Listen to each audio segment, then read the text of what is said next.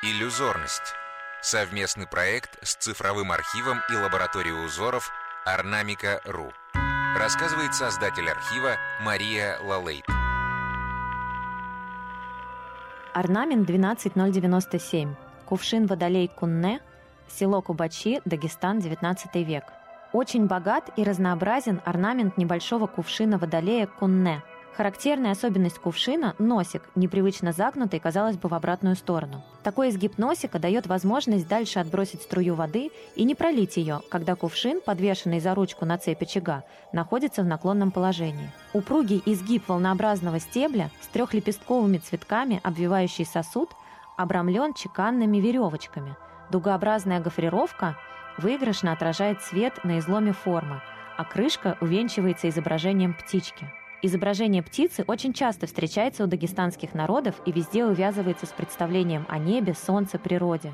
Эта скульптура изготовлена в технике литья в земляной форме методом оттиска и приклепана к сфере крышки. Творческая ассоциация от Варвары Шмыковой, актрисы театра и кино, июль ансамбль.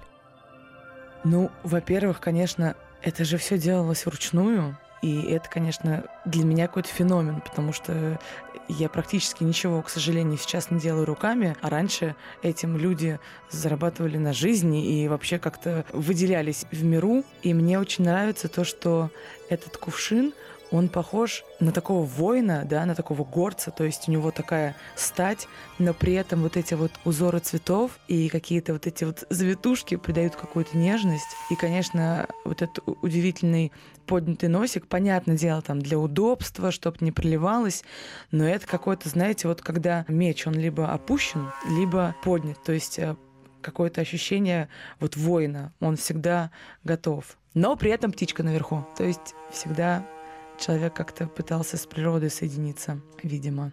Изучить узор можно на сайте ornamica.ru слэш подкаст.